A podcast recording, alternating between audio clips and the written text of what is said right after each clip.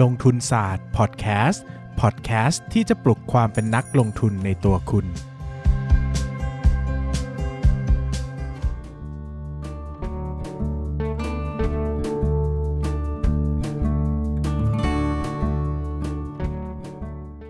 สวัสดีครับ ยินดีต้อนรับเข้าสู่รายการลงทุนศาสตร์พอดแคสต์รายการที่จะชวนคุณพัฒนาความรู้ด้านการเงินและการลงทุนไปด้วยกัน วันนี้นะครับก็หลายคนเออผมมาไปอ่านคอมเมนต์มานะมีคอมเมนต์หนึ่งบอกว่าพี่ครับพี่ครับ หนังสือหุ้นพี่ก็แนะนำแล้วเออหนังสือหุ้นก็แนะนำแล้ว บอร์ดเกมหุ้นก็แนะนำแล้วเออ แนะนำภาพยนตร์เกี่ยวกับหุ้นบ้างได้ไหมครับ เออผมก็เออ น่าสนใจจังนะครับ แต่ก่อนอื่นออกตัวก่อนแบบสุดๆเลยนะว่า ผมไม่ใช่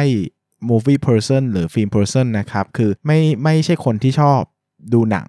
หรือว่าไม่ใช่ไม่ใช่คนที่ชอบดูซีรีส์คือผมเป็น book person มาก ๆ คือเป็นคนชอบ อ่านหนังสือสุดๆ คือไม่ชอบดูหนังไม่ชอบดูละครไม่ชอบดูซีรีส์นะครับดังนั้นเนี่ยตัวผมเองเนี่ยโดยพื้นฐานแล้วอะจะมีความรู้ด้านภาพยนตร์น้อย ความรู้ด้านละครด้านซีรีส์เนี่ยน้อยต้องออกตัวไว้เลยว่าไอซีรีส์ดัง ๆ ที่เขาดูกันนะ เช่นแบบอะไรอะ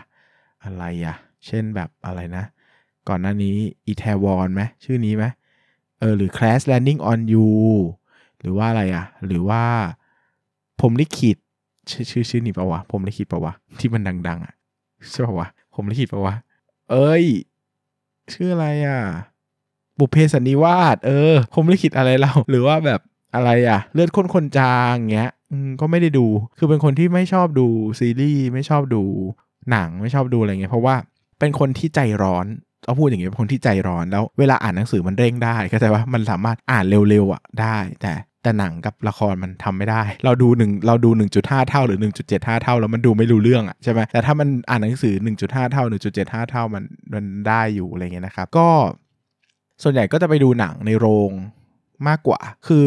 อยู่บ้านในดูหนังไม่ได้ เพราะว่า ดูแล้วสมาธิสั้น เออติดมือถือติดอ่านหนังสือแล้วก็จะหยิบนู่นหยิบนี่เช็คเฟซดูไลน์เล่นโปเกมอนอะไรเงี้ยมันก็จะแบบหลุดเออมันดูไม่รู้เรื่องอะมันมันไม่โฟกัสเนอะส่วนใหญ่ก็จะไปดูหนังโรงเลยนะครับ หลายเรื่องอะคืออยากดูมากเลยนะ ก็ไปดูในโรงหรือว่าถ้าหลายเรื่องอยากดูมากแล้วไปดูในโรงไม่ทันพอออกแผ่นหรือว่าออกมาเป็นแบบลงไอจูนแล้วหรือเข้า Netflix แล้วอะก็ไม่ดูนะ พอรู้สึกว่าเออดูในโรงแล้วมันชอบดูหนังในโรงอะคือไม่ชอบดูหนังที่ที่อื่นเลยอะนะครับก็สุดท้ายก็อาจดูหนังไม่เยอะนะดังนั้นก็ความเป็นเนิร์ดหนังอะไรของผมเนี่ยก็ไม่มีแต่ก็จะมีอยู่ประมาณ 3 เรื่องที่ผมหยิบมาคุยในวันนี้ อันนี้คือดูแล้วนะครับแล้วก็ประทับใจมากนะครับทุกเรื่องแต่ความประทับใจก็จะมีลดหลั่นกันไปนะครับเดี๋ยวก็จะเล่าว่าอันไหนชอบมากชอบน้อยยังไงบ้าง แล้วก็แต่สามเรื่องนี้ผมว่ามันก็มีจุดเด่น แล้วก็เป็นหนังระดับที่เออควรดูนะ อะไรอย่างนี้ ผมคิดว่าควรดูนะอะไรอย่างเงี้ยนะครับ แต่ก็ลองฟังเรื่องราวแล้วก็ว่าว่าไปด้วยกันละกันนะครับ เรื่องแรกที่ผมจะพูดถึงก็คือ The Big Shot นะครับ หรือว่าเออจำชื่อไทยไม่ได้แล้วเอาจำชื่อภาษาอังกฤษไปก็คือ The Big Shot นะครับ The Big Shot เนี่ยเป็นเรื่องราวของเขาเรียกว่าอะไรล่ะ เรื่องที่ based on true story จากช่วงวิกฤตสับพรามนะครับ ถ้าใครติดตามช่วงวิกฤตสับพรามเนี่ยก็จะรู้ว่าช่วงนั้นเนี่ยมันเป็นช่วงที่เออเหมือนแบบเขาเรียกว่าอะไรล่ะ บ้านอะมันมีราคาเป็นฟองสบู่ เพราะว่าคนนะครับจะกู้ซื้อบ้านใช่ไหมคนจะกู้ซื้อบ้านแล้วก็ธนาคารอะก็เอาไอ้ ไอ้เงินกู้ก้อนนี้แหละ มาเขาเรียกว่า securitization หรือทำให้เป็นหลักทรัพย์นะครับ ก็คือจะเปลี่ยนไอ้ไอ้เงินกู้เหล่านี้แหละ มาเป็นหลักทรัพย์คล้ายๆ คิดสภาพก็คล้ายๆตราสารหนี้อะครับ ก็คือคุณมาซื้อหลักทรัพย์นี้ต่อไป คุณก็จะได้เงินผ่อนจากคนที่กู้ไปซื้อบ้านเนอะนะครับ ประมาณนั้นหลักการคือเป็นทำให้มันกลายเป็นสินทรัพย์ตัวหนึ่งนะครับซึ่งไอ้หลักการนี้มันก็ดูดีแหละ เพราะว่าโดยปกติแล้วอะคนที่ซื้อบ้านอะเขาก็จะ ผ่อนเนอะเพราะเขาอยากอยู่บ้านไงเขาอยากได้บ้าน คือบ้านมันเป็นสินทรัพย์ที่ถ้าเลือกได้มันไม่มีใครอยากจะแบบปล่อยให้โดนยึดหรอกมันไม่เหมือนรถเนอะมันไม่เหมือนมันไม่เหมือนทรัพย์สินอย่างอื่น คือบ้านมันเป็นชีวิตด้วยอะไรด้วยเป็นที่อยู่อาศัยอย่างงี้ใช่ไหมครับ ก็มันมีความปลอดภัยสูง แต่ช่วงที่เกิดวิกฤตสับพรามอะคือรัฐบาลอะไปเหมือนไปแบ็กอัพให้กับไอ้สินทรัพย์พวกเนี้ยที่เป็น Security ของเงินกู้บ้านนะครับ มันก็เลยทำให้ธนาคารต่างๆ มัดรวมไอ้พวกเนี้ยแล้วก็ทำขายเยอะๆ เพราะว่าเขาจะได้กำไรคือเขาทำมาขายปุ๊บเขาก็จะโอนความเสี่ยงทั้งหมดจากคนที่มากู้อะไปให้ผู้ถือหลักทรัพย์ตัวนี้ใช่ไหมครับเขาก็จะได้ค่าในหน้ากี่เปอร์เซ็นต์ก็ว่าไปคือเขาก็เป็นกำไรมหาศาลของเขา เพราะว่าเขาไม่ต้องแบกรับความเสี่ยงเลยใช่ไหมครับเขาก็แค่ปล่อยกู้ แล้วก็หาคนมาซื้อหนี้ต่อไปอะไรอย่างเงี้ยนะครับก็ช่วงแรกมันก็ดีมากๆนะครับมันก็จะมีหุ้นเอ่อ ชื่ออะไรนะ Freddie Mac กับ Fannie Mae อะไรจำไม่ได้แล้วขออภัยด้วยนะครับ เป็นหุ้นที่หุ้นพระเอกนางเอกของพอร์ต Peter Lynch กับ Warren Buffett เลยนะครับ แบบโอ้โห หุ้นตัวนี้ 2 ตัวนี้ขึ้นมาเยอะมากเพราะว่าเขาทำธุรกิจพวกนี้แหละ จนกระทั่งตอนหนึ่งบ้านมันก็ดูแบบราคามันดูพุ่งทะยานไม่หยุดนะครับ มันก็กลับกลายเป็นว่าพอพอธนาคารอะอยากทำไอ้ security นี้เยอะๆ เพราะว่าอยากได้กำไรจากการนำไปขายเนาะเขาก็ปล่อยกู้ให้กับภาค ประชาชนง่ายขึ้น เออ มันก็กลายเป็นว่า คือปกติแล้วว่ามันจะมีคำว่าลูกค้าชั้นพรามก็คือลูกค้าที่แบบเป็นลูกค้าชั้นดีอะไรเงี้ย ก็ควรจะได้เงินกู้เนาะ แต่มันก็อันนี้เขาเรียกว่าวิกฤตสับพรามก็คือคนที่มากู้เนี่ยมันไม่ใช่คนที่ควรจะได้กู้จริงๆอะ่ะ คือความมั่นคงในชีวิตเขาไม่เพียงพออะไรเงี้ยนะครับ ก็จะเขาเรียกว่าการปล่อยกู้ให้กลุ่มแบบนินจานะครับ นินจานี่คือ no income นะครับ no job อะไรประมาณนี้นะครับก็คือเป็นคนที่แบบไม่มีรายได้ไม่แน่นอน ไม่มีงานที่แน่นอน แล้วก็เหมือนว่ามากู้เพื่อที่จะไปเก็งกำไรบ้าง หรือว่ามีคนกู้บอกกู้แล้วจะรวย กู้เอาเงินมาหมุน กู้ไปปล่อยเช่าอีกที หรือว่ามันเป็นการปั่นราคากันในวงการอสังหานะครับก็ใคล้ายหุ้นปั่นอะคนบอกเอ้ยดีดีดีคนก็แห่เข้ามาซื้อโดยไม่ได้สนใจพื้นฐานที่แท้จริงนะครับ The Big Shot เนี่ยก็เป็นเรื่องราวของคนที่เป็นเออคล้าย เป็นคนที่ทำงานอยู่ในแวดวงหลักทรัพย์ในตอนนั้นที่มองเห็นถึงความผิดปกติของไอตัว security ตัวนี้นะครับแล้วก็พยายามจะจัดการกับมันนะครับ มันก็มีทั้งคนที่เห็นด้วย คนที่ไม่เห็นด้วย คนที่เบส against สินทรัพย์เหล่านี้ เช่น เขาทำการช็อตเพราะคิดว่าสินทรัพย์เหล่านี้จะต้อง ต้องเกิดฟองสบู่แตกแน่ๆอะไรเงี้ยเป็นต้นนะครับ เรื่องราวเนี่ยมันสนุกเพราะว่าจริง ๆ วิกฤตสับพรามเนี่ยมันเป็นวิกฤตที่เข้าใจยากเหมือนกันนะสำหรับคนทั่วๆไปอะแต่เรื่องนี้มันจะมีการใช้สัญญลักษณ์ การใช้เรื่องเล่า มันจะเป็นเขาเรียกว่ามันจะเป็นกึ่งกึ่งจะเป็นไบโอกราฟีด้วย คือมันจะมีการเรื่องราวที่เอามาเล่ามันก็เป็นชีวิตจริงของคนอะนะแล้วมันก็แต่มาถ่ายทำในลักษณะของภาพยนตร์ แล้วก็มีการแทรกเนื้อหาการเล่าเรื่องแบบใหม่ ๆ ให้คนเข้าใจวิกฤตสับพรามได้อย่างไม่น่าเบื่อนะครับเรื่องนี้ก็เลยเป็นถ้าพูดถึงหุ้นการเงินอะนังไม่ใช่ถ้าพูดถึงภาพยนตร์การเงินอะผมให้บิ๊กช็อตอันดับหนึ่งเพราะว่าผมรู้สึกว่าผมดูแล้วมันมันดีจริงๆอะเออมันดีจริง ๆ คือมันค่อนข้างที่จะสนุกด้วยลุ้นระทึกด้วย แล้วก็ได้ความรู้เกี่ยวกับวิกฤตนี้จริง ๆ ด้วยนะครับมันเออมันสนุกอะ่ะมันมีความเป็นทั้งภาพยนตร์เป็นทั้งสารคดีเป็นอะไรที่แบบ กลมกล่อมพอดีนะครับ คนจะเป็นสายการเงินดูก็ได้ ไม่ใช่สายการเงินดูก็ได้นะครับ เราก็ได้ความรู้มากมายโดยเฉพาะ คืออาจจะเราอาจจะไม่ต้องรู้โอ้ยซับพรามคืออะไรทำยังไงวิกฤตเกิดอะไรขึ้นบ้าง แต่ขอให้รู้ว่าการลงทุนมันมีความเสี่ยง แค่นี้คุณก็ได้แก่นเรื่องไปแล้วอะ่ะเพราะว่าอันนี้มันพูดถึงการความเสี่ยงที่อยู่ใต้เหมือนแบบ คลื่นแบบมหาสมุทรที่เรียบสนิทอะแล้วข้างล่างมีอะไรอยู่บ้างก็ไม่รู้เพราะว่าคนเราลงทุนแบบไม่เข้าใจจริง ๆ ว่ามันคืออะไร แล้วก็ไม่ได้แกะไม่ได้คุยไม่ได้มองหาเข้าไปลึกๆ ว่ามันมีความเสี่ยงอะไรแฝงอยู่บ้างนะครับซึ่ง The Big Shot เนี่ยจะพูดถึงความเสี่ยงแบบสุดๆ ในเรื่องที่เราไม่รู้ได้อย่างดีเลยนะครับเพราะว่ายุคสมัยนั้นเนี่ยไม่เคยมีฟองสบู่อสังหาริมทรัพย์นะครับ The Big Shot หรือว่าวิกฤตสับพรามเนี่ยมันเลยรุนแรงมาก เพราะว่ามันไม่เคยเกิดขึ้นมาก่อน คนจำนวนมากไม่เข้าใจอะในขณะที่แบบไอ้ตัวละครหลายคนในเรื่องพยายามจะบอกว่าเมื่ออันตรายมากเลยนะ เรื่องนี้มันแย่มากเลยนะ แต่คนทั่วไปก็ไม่บายไอเดียเขาก็ไม่คิดว่าอสังหาริมทรัพย์จะมีฟองสบู่ได้เพราะว่าทุกคนก็กู้ไปอยู่ไม่ใช่หรอทุกคนก็คิดง่ายๆอย่างเงี้ยนะครับแต่ความเป็นจริงมันไม่ใช่แบบนั้นนะครับอันนี้สำหรับเรื่องแรกคือ The Big Shot นะครับก็เป็นหนังตั้งแต่ปี 2015 แล้วแหละนะครับก็นานแล้วแต่ก็น่าจะหาดูได้ไม่ยากนะครับ เออดีวีดีมีแน่ๆเคยเห็นนะครับแล้วก็อาจจะมีช่องทาง iTunes นะครับก็ลองโหลดมาดูกันได้ หรือว่าชช่องพวก HBO Netflix ในพวกนี้มีหรือเปล่าไม่ทราบนะครับก็ลองไปค้นหากันดูนะครับอันนี้คือเรื่องที่ชอบอันดับหนึ่งคือ The Big Short นะครับ เรื่องที่ชอบอันดับ 2 คือ The Wolf of Wall Street นะครับ The Wolf of Wall Street เนี่ยก็เป็นเรื่องราวของ เอ่อเรื่องราวของมนุษย์คนหนึ่งนะครับ ก็ชื่อว่า Jordan Belfort นะครับ Jordan Belfort เนี่ยก็เป็นเขาก็เรียกอย่างนี้แหละครับ The Wolf of Wall Street ก็คือเป็นคนที่แบบเริ่มต้นจากการทำงานที่ไม่ได้เกี่ยวกับหลักทรัพย์โดยตรงอะไรอย่างเงี้ยนะครับ แล้วก็ผันตัวเข้ามาทำงานในแวดวงหลักทรัพย์นะครับ แล้วก็ทำธุรกิจ ที่เรียกว่าเทาค่อนจะดำเลยนะครับ ก็เป็นหลักทรัพย์เล็ก ๆ แล้วก็เออหลอกขายหุ้นพิงชีตนะครับหุ้นพิงชีตก็คือเป็นเหมือนหุ้นที่แบบไม่ได้ จดทะเบียนอย่างเป็นเรื่องเป็นราวในตลาดหลักทรัพย์อะไรเงี้ยนะครับก็เป็นหุ้นที่แบบข้อมูลน้อยๆนะครับแล้วเขาก็จะไปเสนอขาย เช่นแบบเขาไปหาหุ้นมาได้ตัวหนึ่งอะไรอย่างเงี้ยนะครับจากสมมติเจ้าของเดิมมีหุ้นนี้อยู่สมมติราคาหุ้นละ 10 บาท มีอยู่สิหุ้นขายได้ร้อยหนึ่งใช่ไหมครับเขาก็เอาไปเสนอขายกับผู้ที่หุ้นรายใหญ่ คนรวยๆก็แนวโน้มน้าวนู่นนี่นั่นนะครับถ้ายอมซื้อสมมติขายได้ 200นะฮะหุ้นขายได้หุ้นละ20 บาทได้กำไรมาเด้งหนึ่งเนี่ยไอ้ไอ้โบรกเกอร์เนี่ยก็จะขอแบ่งกำไรประมาณสักครึ่งหนึ่งเลยกับคนขายอะ่ะคือคิดค่าคอมแพงมากเพราะว่ามันไม่ได้ขายแบบเข้าใจมันมันไม่ได้ขายแบบเทรดดิ้งหุ้นอะมันคือขายเหมือนขายตรงเหมือนขายแบบโทรไปขายอะไรเงี้ยเออมันเป็นการขายแบบเป็นการขายเชิงเซลล์อะเออมันไม่ได้เป็นการขายแบบเอ้ยลูกค้าอยากซื้ออยู่แล้วมา trading กันอะไรเงี้ยนะครับดังนั้นธุรกิจมันก็เลยมีความเทาจนถึงดำมากๆ เพราะว่ามันอาศัยการหลอกขายหุ้นที่คุณภาพไม่ดีให้กับลูกค้าอะไรเงี้ยนะครับแต่ก็ แต่ก็ทำกำไรให้อย่างมหาศาลกับไอ้คุณ Jordan Jordan Belfort เนี่ยนะครับเขาก็ร่ำรวยขึ้นเป็นอย่างมากนะครับ หลังจากที่ได้เข้าไปในวงการของโบรกเกอร์แล้วนะครับ แล้วก็กลายเป็นว่า โอ้โห มันเป็นวงการที่มืดมิดมากนะครับ แล้วก็มีคนที่ใส่ใจลูกค้าน้อยเหลือเกินนะ ทุกคนก็สนใจแต่กำไร สนใจแต่รายได้ของบริษัทตัวเอง สนใจแต่ค่าคอมมิชชั่น สนใจแต่การเลื่อนตำแหน่ง โดยที่ไม่สนใจว่า เฮ้ย ไอ้ไอ้คนที่ซื้อหุ้นไปมันจะกำไรหรือขาดทุนใด ๆ นะครับ มันก็เป็นชีวิตที่อืมใช้คำว่าอะไรดีล่ะ เป็นชีวิตที่เหมือนแบบหลงระเริงอยู่ใน อยู่ในอำนาจของเงินอะไรอย่างเงี้ยนะของความการหาเงินได้มาง่าย ๆ การประสบความสำเร็จ แต่แบบมันยืนอยู่บนความไม่ถูกต้องอะเออมันก็ต้องเรียกว่าไม่ถูกต้องนั่นแหละ เพราะว่าไปหลอกขายหุ้นคนอื่นเนอะนะครับหนังเนี่ยฉายตั้งแต่ปี 2013 แล้วนะครับแล้วตัว Jordan Belfort เนี่ยก็มีชีวิตที่แหลกเหลวนะครับ ก็เขารวยมากก็จริงแต่ชีวิตเขาก็ ไปติดตามกันได้ว่าเขาใช้ความรวยของตัวเองเนี่ยไปในทางไหนนะครับ แล้วก็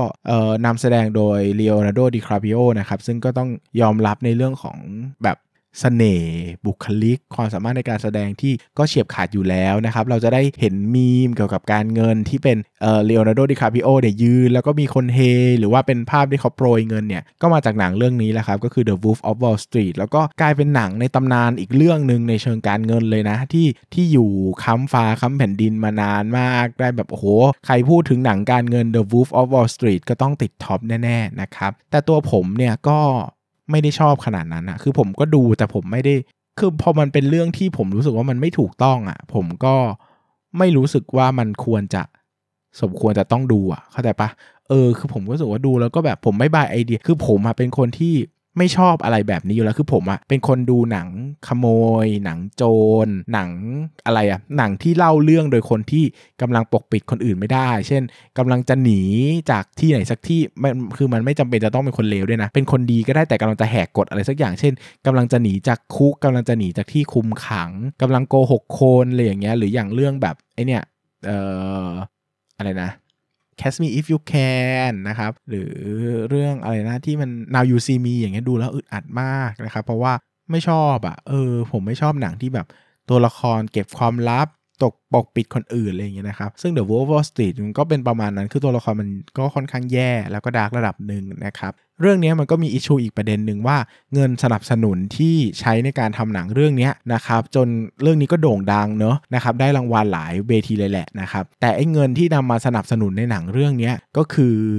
มีข่าวกันว่ามาจาก วัน MDB นะครับ ใครได้เคยได้ยินข่าววัน MDB เนี่ยก็จะเป็นกองทุนกองหนึ่งของมาเลเซียนะครับที่มีการฟรอดแล้วก็การฟอกเงินข้ามชาตินะครับ เอาเงินจากรัฐบาลมาเลเซียเนี่ยไปใช้ทุจริตนั่นแหละนะครับ แล้วก็ใส่ฟอนเงินออกไปนะครับ เงินส่วนหนึ่งที่ ไอ้คนบริหารกองทุนนี้ได้กันใหญ่โตเนี่ยนะครับ ก็นำมาใช้ลงทุนทำหนังเรื่องนี้แหละ ก็คือ The Wolf of Wall Street ดังนั้นก็จะสังเกตได้ว่าเส้นเรื่องของ The Wolf of Wall Street อะมันไม่ได้คำนึงถึงความถูกต้องขิงขาดใดๆบนโลกอะ่ะ มันเล่าเรื่องของคนที่มีชีวิตที่แย่มากๆนะครับ นิสัยที่แย่มากๆ แต่ก็ประสบความสำเร็จได้อะไรอย่างเงี้ยมันก็มันก็ไม่แปลก เพราะว่าเงินทุนที่ไปสนับสนุนมันก็มาด้วยแนวคิดแบบเดียวกันนะครับ ดังนั้น The Wolf of Wall Street สำหรับผมก็เป็นหนังที่ดูแล้วก็ ดูให้เราแวดระวังวงการการเงินไว้เยอะ ๆ ว่าเวลาโบรกเกอร์บอกอะไรคุณก็อย่าไปเชื่อเขาอะอย่าไปให้ความสำคัญกับน้ำเสียงของเขามากเนอะเชื่อตัวเองเยอะๆนะครับเพราะว่าวงการนี้มันก็ไม่ได้โปร่งใสอย่างที่ทุกคนคิดนะครับคือคนที่ดีก็มีแหละ แต่ก็ต้องยอมรับว่าคนที่ไม่ดีก็มีเหมือนกันนะครับอันนี้คือเรื่องที่ 2 เรื่องที่3เนี่ยก็คือ Money Monster นะครับ Money Monster เนี่ยก็เป็นหนังที่มีชื่อเสียง บ้างนะ แต่ก็ไม่ได้ดังมากนะครับเออฉายในปี 2016 นะครับ ก็ผ่านมาหลายปีแล้วนะครับ ก็เป็นหนังอีกเรื่องหนึ่งที่ผมได้ดูเกี่ยวกับการเงินนะครับ Money Monster เนี่ยนะครับ ก็เป็นเรื่องราวของเขาเรียกว่าอะไรล่ะเรื่องราวของจอร์จโคลนี่นะครับ ซึ่งเป็นเป็นเหมือนพิธีกรเอ่อ เดี๋ยวก่อนนะผมอ๋ออ๋อต้องใช้อ๋อเขาเล่นเป็นลีเกตนะครับลีเกตเออเขาต้องถ้าชื่อในเรื่องต้องต้องเรียกว่าลีเกตเนอะเขาเป็นคนเป็นเขาเรียกอะไรนะครับ ก็จะเป็นเหมือนคน professional advisor เออด้านการลงทุนการการลงทุนนะถ้าตีเป็นถ้าตีเป็นคนไทยก็อาจจะประมาณลงทุนศาสตร์มั้งครับ ก็คือเป็นคนที่แบบว่าคอยพูดแนะนำการลงทุนแนะนำหุ้นคนอื่นอะไรอย่างเงี้ยแต่ในในคือในหนังเนี่ยมันเป็นเรื่องของ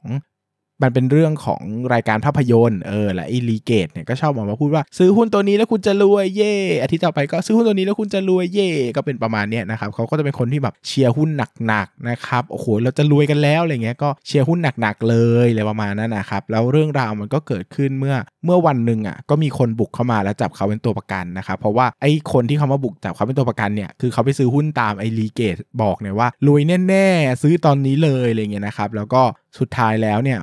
ก็ขาดทุนจนหมดตัวนะครับจนไม่เหลืออะไรเลยชีวิตอะจนโกรธมากแล้วก็ต้องมาจับคนนี้เป็นตัวประกันเหมือนแบบ คุณทำลายชีวิตเขาอะนะครับ ซึ่งหนังอะมันก็จะเล่าเรื่องตั้งแต่การถูกจับเป็นตัวประกันเนอะแล้วก็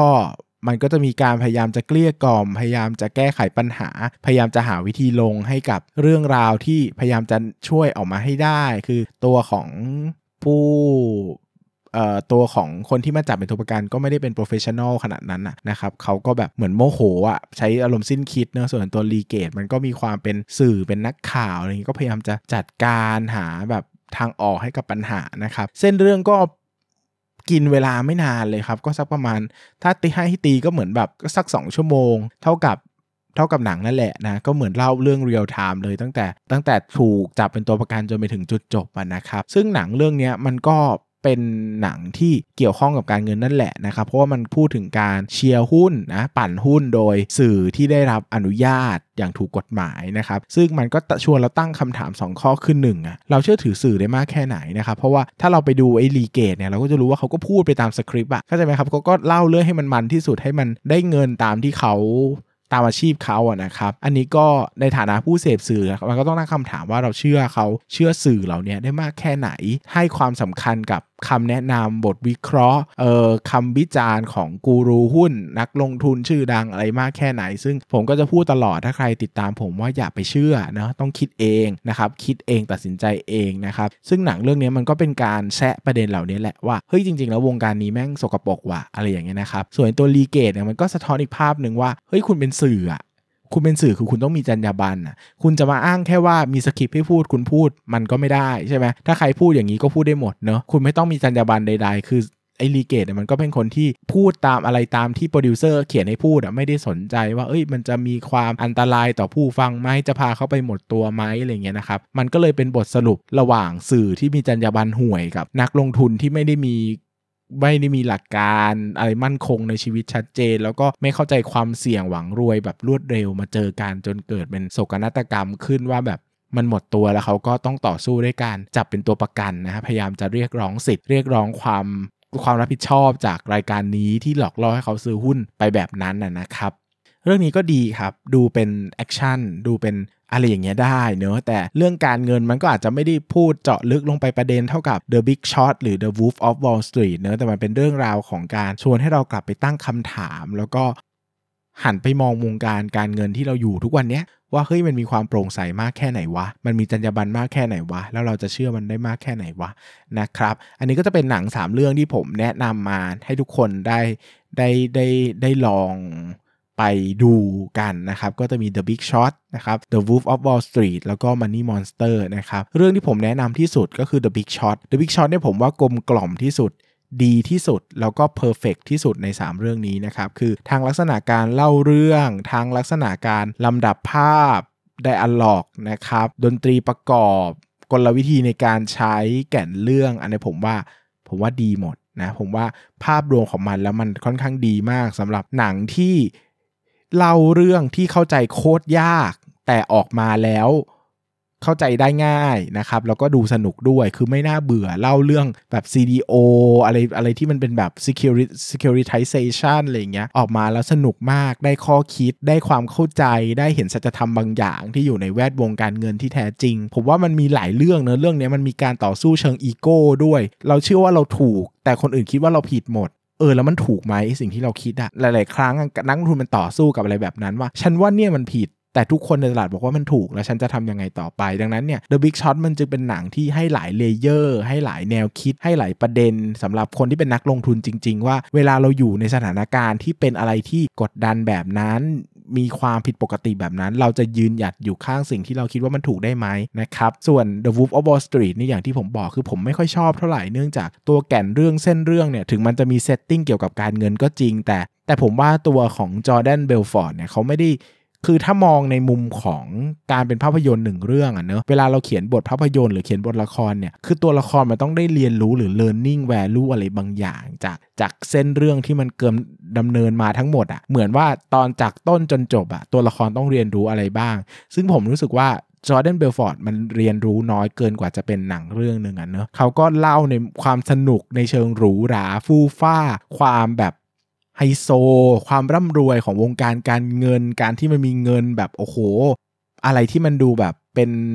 โลกีมากๆอะไรอย่างเงี้ย มันดูแล้วมันดูตื่นตาตื่นใจดูแบบ ดูแล้วสนุกดูเป็น comedy อะไรอย่างเงี้ยนะครับมันเป็น black comedy นั่นแหละมันเป็นแบบตลกร้ายนะครับแต่ถามว่าในเชิงของแก่นเรื่องปมเรื่องการขุดลึกเข้าไปในการทำงานกับเราในฐานะนักลงทุนมันทำได้ไหม ผมว่ามันยังน้อยนะครับในขณะที่ Money Monster เนี่ยชัดสุดว่า คือเส้นเรื่องมันเล่าไปในชางในเชิงเป็น thriller film นะเป็นหนังแอคชั่นเป็นหนังระทึกขวัญดังนั้นปมเรื่องหลักเนี่ยมันพูดถึงการเป็นการเงินน้อยอยู่แล้วนะครับแต่เนี้ยเราดูคือมันมี setting เกี่ยวกับการเงินนั่นแหละแต่มันไม่ได้เน้นให้เราเข้าไปในโลกของการเงินมากมายนะครับ ดังนั้นสำหรับผม Big Shot ยืนหนึ่งนะ The Big Shot ยืนหนึ่งก็ใครสนใจก็ไปดูได้นะถ้าไม่มีแรงดู 3 เรื่องก็ดู The Big Shot เรื่องเดียวผมว่าก็โอเคนะครับ น่าจะ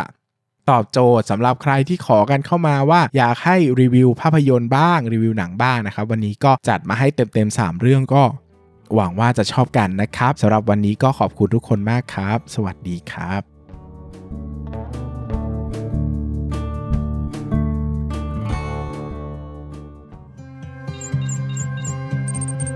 อย่าลืมกดติดตามลงทุนศาสตร์ในช่องทางพอดแคสต์เพลเยอร์ที่คุณใช้ แล้วกลับมาปลุกความเป็นนักลงทุนกันใหม่ในลงทุนศาสตร์พอดแคสต์